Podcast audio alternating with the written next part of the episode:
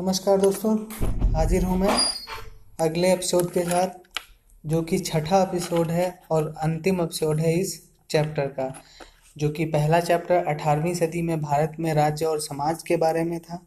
इसका अंतिम भाग लेकर मैं हाजिर हूँ प्रशांत मिश्रा। अठारहवीं सदी में सामाजिक जीवन और संस्कृति की विशेषता, जड़ता और भूतकाल पर निर्भरता थी।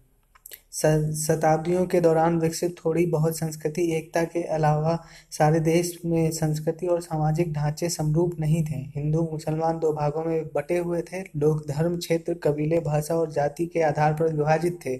इतना ही नहीं, उच्च वर्ग, जो कुल जनसंख्या के अनुपात में बहुत ही कम संख्या में थे कि सामाजिक ज़िंदगी और संस्कृति अनेक दृष्टियों से निम्न जाति के ज़िंदगी और संस्कृति के भिन्न से भिन्न थी। जाति हिंदुओं के सामाजिक जीवन के मुख्य विशेषता थी।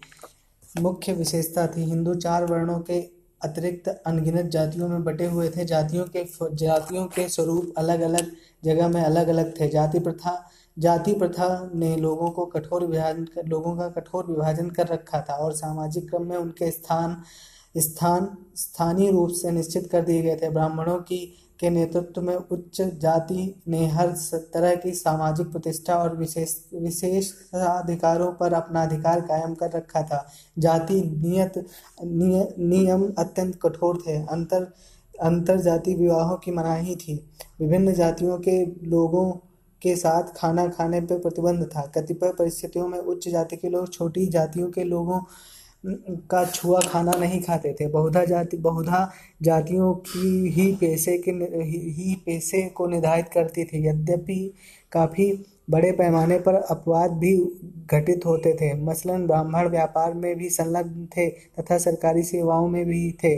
कुछ के पास जमींदारी भी थी। इस तरह बहुत से शूद्र कहे जाने वाले लोग काफ़ी सफल और आर्थिक रूप से संपन्न थे तथा धन का उपयोग वे उच्च जाति के, जातियों के लिए निर्धारित कर्मकांड में तथा सामाजिक प्रतिष्ठा पाने के लिए किया करते थे। इसी तरह देश देश के कई हिस्सों में जातिगत हैसियत काफ़ी अस्थिर बन गई थी। जाति परिषदों, पंचायतों और जाति के जाति के प्रधान जुर्मानों, प्रायश्चित और जाति निष्कासन द्वारा, के द्वारा जाति के नियमों को सख्ती से लागू करते थे। अठारहवीं अठारहवीं सदी अठारहवीं सदी के के भारत में जाति एक बड़ी विभाजक शक्ति और विघटन का एक बड़ा तत्व थी। उसने बहुधा बहुधा एक ही गाँव या इलाके में रहने वाले हिंदुओं को अनेक अनेक अत्यंत छोटे समूह में बांट रखा था। बेशक उच्च उच्चे उच्च ओहदे या उच्च ओहदे या सत्ता प्राप्त कर किसी भी व्यक्ति के लिए ऊँचा सामाजिक दर्जा हासिल करना संभव था। उदाहरण के लिए अठारहवीं सदी में होलकर परिवार ने ऐसा किया। ऐसा बहुत अधिक तो नहीं होता था, लेकिन कभी कभी कोई पूरी की पूरी जाति अपनी, अपने को जाति क्रम में ऊँचा उठाने में सफल हो जाती थी। मुसलमान भी जाति, नस्ल, कबीले और दर्जे की दृष्टि से कम विभाजित नहीं थे। हालाँकि उनके धर्म में सामाजिक समानता समानता का निर्देश दिया था। धार्मिक मतभेदों के कारण सिया और सुन्नी सामंत यदा कदा झगड़ते थे। ईरानी, अफगानी, तुरानी और हिंदुस्तानी मुसलमान सामंत और अधिकारी बहुधा एक दूसरे से अलग रहते थे। इस्लाम स्वीकार करने वाले अनेक हिंदू अपनी जाति को नए धर्म में भी ले ले आए। वे उनकी, उसकी विशेषता, विशिष्टताओं को व्यवहार में रखते थे। यद्यपि वो ऐसा पहले की अपेक्षा कम शक्ति से करते थे। इसके अलावा शरीफ, मुसलमान जिन, जिनमें सामंत, विद्वान मूल्य और फौजी अफसर शामिल थे अल्फाज मुसलमानों या निम्न वर्ग के मुसलमानों को उसी तरह से नीची निगाह से उसी निगाह से देखते थे जैसे कि उच्च जात के हिंदू, नीची जात के हिंदुओं को देखते थे। अठारहवीं सदी के भारत में परिवार की व्यवस्था पितृसत्तात्मक थी, यानी परिवार में वरिष्ठ पुरुष सदस्य का बोलबाला होता था और संपत्ति में दाएँ भाग सिर्फ़ पुरुष के ही हासिल था, परंतु केरल में परिवार मात्र प्रधान था। केरल के बाहर औरतों और पर पुरुषों का लगभग पूरा नियंत्रण होता था उनसे आशा की जाती थी कि वे माताएँ और पत्नियों की भूमिका निभाएँ। इस, इन रूप में उनको काफ़ी आदर सम्मान दिया जाता था। यहाँ तक कि युद्ध और अराजकता के समय, युद्ध और अराजकता के समय भी औरतों को बिरले ही तंग किया जाता था। उन, उनके साथ आदरपूर्वक व्यवहार किया जाता था। उन्नीसवीं सदी के आरंभ में आरंभ आरंभ में एक यूरोपीय पर्यटक, एप्स जे ए दुबाचे की टिप्पणी ने टिप्पणी की। एक हिंदू औरत कहीं भी यहाँ तक कि अत्यंत भीड़ भाड़ वाली जगहों में भी अकेले जा सकती है और उसे अकर्मण्य आवारा लोगों की ढीठ निगाहें और दिल दिल लगियों का डर नहीं होता। ऐसा मकान ऐसा मकान जिसमें केवल औरतें रहती हैं, एक ऐसा पवित्र स्थान जिसमें, जिसकी मर्यादा भंग करने का ख्याल कोई अत्यंत निर्लज लंपट स्वप्न में भी नहीं ला सकता। मगर तत्कालीन औरतों का अपना कोई अलग व्यक्तित्व तो नहीं था। इसका मतलब यह नहीं कि उनके अपवाद नहीं हुए। अहिल्याबाई ने इंदौर, अहिल्याबाई ने इंदौर पर सत्रह से सत्रह सौ छियानबे तक बड़ी सफलता के साथ शासन किया। अठारहवीं सदी की राजनीति में कई अन्य हिंदू और मुसलमान महिलाओं ने महत्वपूर्ण भूमिका अदा की। उच्च वर्गों की महिलाओं को घर के बाहर काम नहीं करना होता था, मगर कृषक औरतें आमतौर पर खेतों में काम करती थीं। गरीब वर्गों की औरतें परिवार की आमदनी को पूरा करने के लिए बहुधा अपने घर के बाहर जाकर काम करती थीं। पर्दा अधिकतर उत्तर भारत के उच्च वर्गों में प्रचलित था, दक्षिण भारत में इसका प्रचलन नहीं था। लड़के लड़के लड़कियों को एक दूसरे के साथ मिलने जुलने नहीं दिया जाता था। सभी शादियाँ परिवार के प्रधान तय करते थे, पुरुषों को एक से अधिक पत्नियाँ रखने की इजाज़त थी, मगर समृद्ध लोगों को छोड़कर पुरुष सामान्यतः सामान्यतः एक पत्नी ही रखते थे। दूसरी ओर एक औरत से आशा रखी जाती थी कि वह अपनी ज़िंदगी भर एक बार ही शादी करेगी। बाल विवाह प्रथा सारे देश में प्रचलित थी। कभी कभी बच्चों की शादी केवल तीन या चार साल की उम्र में कर दी जाती थी। उच्च वर्गों में शादियों पर भारी रकम खर्च करने और दुल्हन को दहेज देने की कुप्रथा प्रचलित थी। दहेज की कुप्रथा खा खासकर बंगाल और राजपुताना में व्यापक रूप से प्रचलित थी। महाराष्ट्र में इसे कुछ हद तक पेशवा ने प्रभावशाली ढंग से दबा दिया था।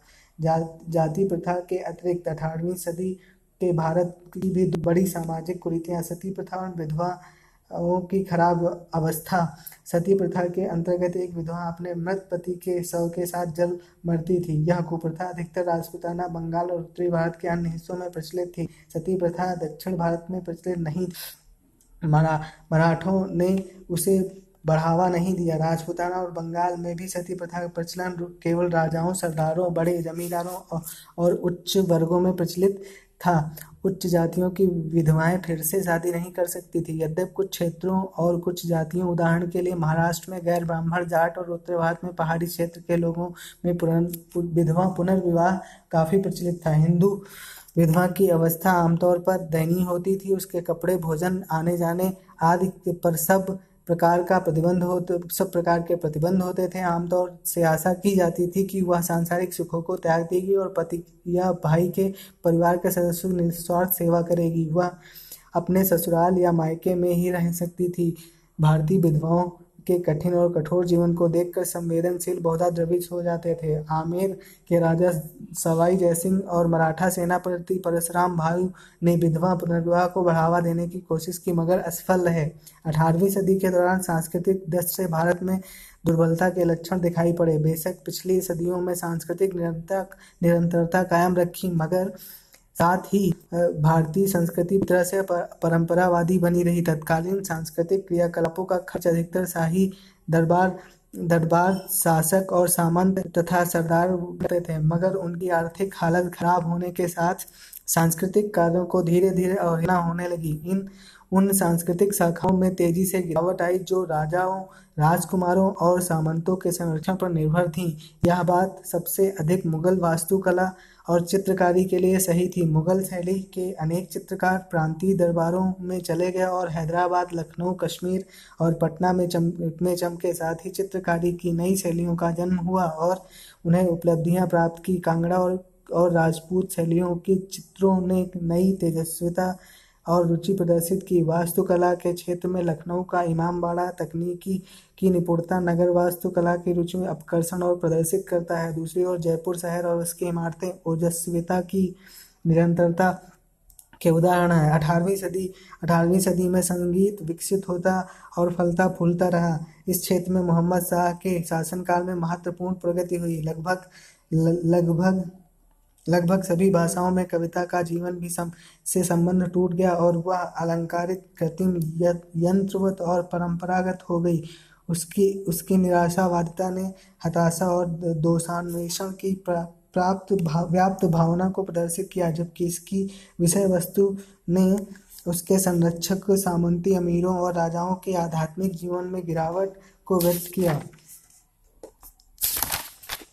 अठारहवीं सदी अठारहवीं सदी के साहित्य जीवन का उल्लेख पहलू, उल्लेखनीय पहलू था उर्दू भाषा का प्रसार और उर्दू कविता का जोरदार विकास। धीरे, उर्दू धीरे धीरे उत्तर भारत के उच्च वर्गों में परस्पर सामाजिक संपर्क का माध्यम बन गई। यद्यपि उर्दू कविता भी, की भी वही कमजोरियाँ थी जो अन्य भारतीय भाषाओं के समसामयिक साहित्य की थीं, पर उसने मीर सौदा नज़ीर और उन्नीसवीं सदी के महान प्रतिभा प्रतिभा मिर्ज़ा गालिब जैसे प्रखर कवियों को पैदा किया। इसी प्रकार मलयालम साहित्य ने भी पुनर्जीवन देखा गया। यह विशेषकर त्रावणकोर शासक मार्तंड वर्मा राम वर्मा के संरक्षण में हुआ। केरल के एक महान कवि कुंचन नम्बियार इसी समय हुआ हु, इसी समय हुआ जिसने आम बोलचाल की भाषा में जनप्रिय कविता लिखी। अठारहवीं सदी के केरल के कथकली साहित्य, नाटक और नृत्य का भी पूर्ण विकास हुआ। अनोखी वस्तुकला और भित्त चित्रभित्तों वाला पद्मनाभ राज प्रसाद की अठारहवीं शताब्दी में बनाया गया। तायु मानवर, तमिल में सित्तर काव्य का एक उत्कृष्ट प्रवर्तक था। अन्य सित्तर कवियों की तरह उसने मंदिर शासन मंदिर शासन तथा जाति प्रथा की कुरीतियों का विरोध किया। असम में साहित्य अहम राजाओं के संरक्षण में विकसित हुआ। गुजरात में एक महान गीतकार दयाराम ने अठारहवीं सदी के उत्तरार्ध के दौरान अपनी रचनाएँ लिखी। पंजाबी के मशहूर प्रेम महाकाव्य हीर रांझा की रचना वारिस शाह ने इसी काल में लिखी। सिंधी साहित्य के लिए अठारहवीं शताब्दी विशाल उपलब्धियों के की अवधि थी। इसी दौरान शाह अब्दुल लतीफ़ ने अपना प्रसिद्ध कविता संग्रह रिसालो रचा। सचल और सामी इस शताब्दी की अन्य महान सिंधी कवि, के महान सिंधी कवि थे। भारतीय संस्कृति की मुख्य कमजोरियाँ विज्ञान के क्षेत्र में थी। सारी सारी अठारहवीं शताब्दी के दौरान भारत पश्चिम देशों के विज्ञान एवं प्रौद्योगिकी के मामले में काफ़ी पिछड़ा रहा। पिछले 200 वर्षों में पश्चिमी यूरोप में एक वैज्ञानिक और आर्थिक क्रांति चल रही थी। थी, जिसे आविष्कारों और अनुसंधानों की बाढ़ सी आ गई थी। वैज्ञानिक दृष्टिकोण धीरे धीरे पाश्चात्य मस्तिष्क पर हावी होता जा रहा था और यूरोपीय दार्शनिक, राजनीतिक और आर्थिक दृष्टिकोण तथा यूरोपीय संस्थानों में क्रांति लाता जा रहा था। दूसरी तरफ़ भारतीय, जिन्होंने पुराने जमाने में गणित और प्राकृतिक विज्ञानों के क्षेत्र में महत्वपूर्ण योगदान दिए थे, कई शताब्दियों में विज्ञान की अपेक्षा, उपेक्षा करते आ रहे थे। भारतीय मस्तिष्क अब भी परंपरा से बंधा था। सामंत और आम जनता दोनों काफ़ी अंधविश्वासी थे। भारतीय करीब पूरी तरह पश्चिम में प्राप्त प्राप्त वैज्ञानिक सांस्कृतिक राजनीतिक और आर्थिक उपलब्धियों से अनभिज्ञ थे।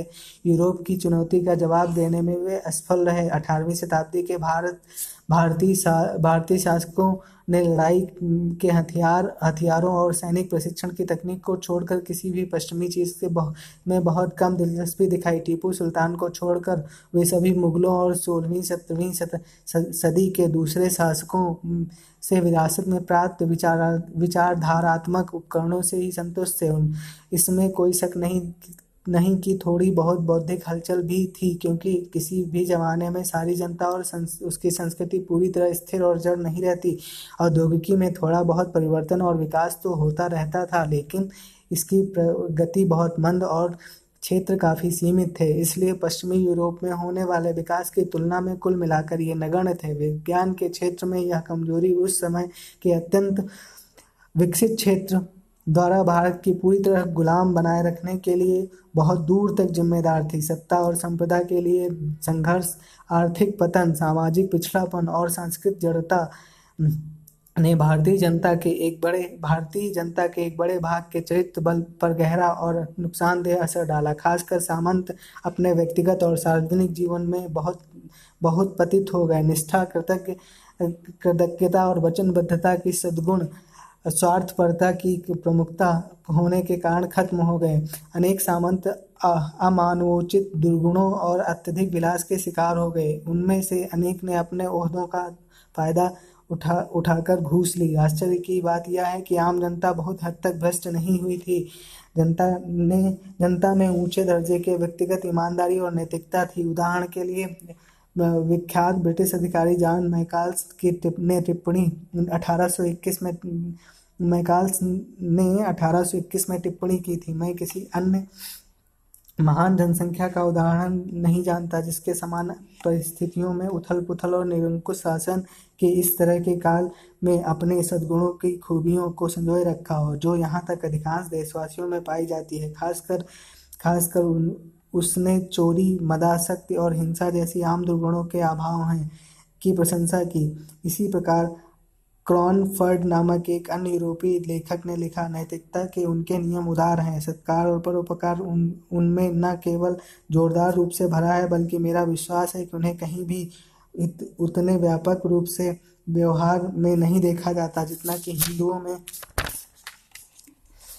और मुसलमानों के मित्रतापूर्ण संबंध अठारहवीं शताब्दी के जीवन में एक बड़ी विशेषता थी। यद्यपि तत्कालीन सामंत और सरदार आपस में अनवरत लड़ते रहे उनकी लड़ाइयाँ और उनके गठजोड़ बिरले ही धर्म के भेदभाव पर आधारित थे। दूसरे शब्दों में उनकी राजनीति मूलतः धर्मनिरपेक्ष थी। असल में देश के अंदर शायद ही सांप्रदायिक कटुता या धार्मिक असहिष्णुता थी।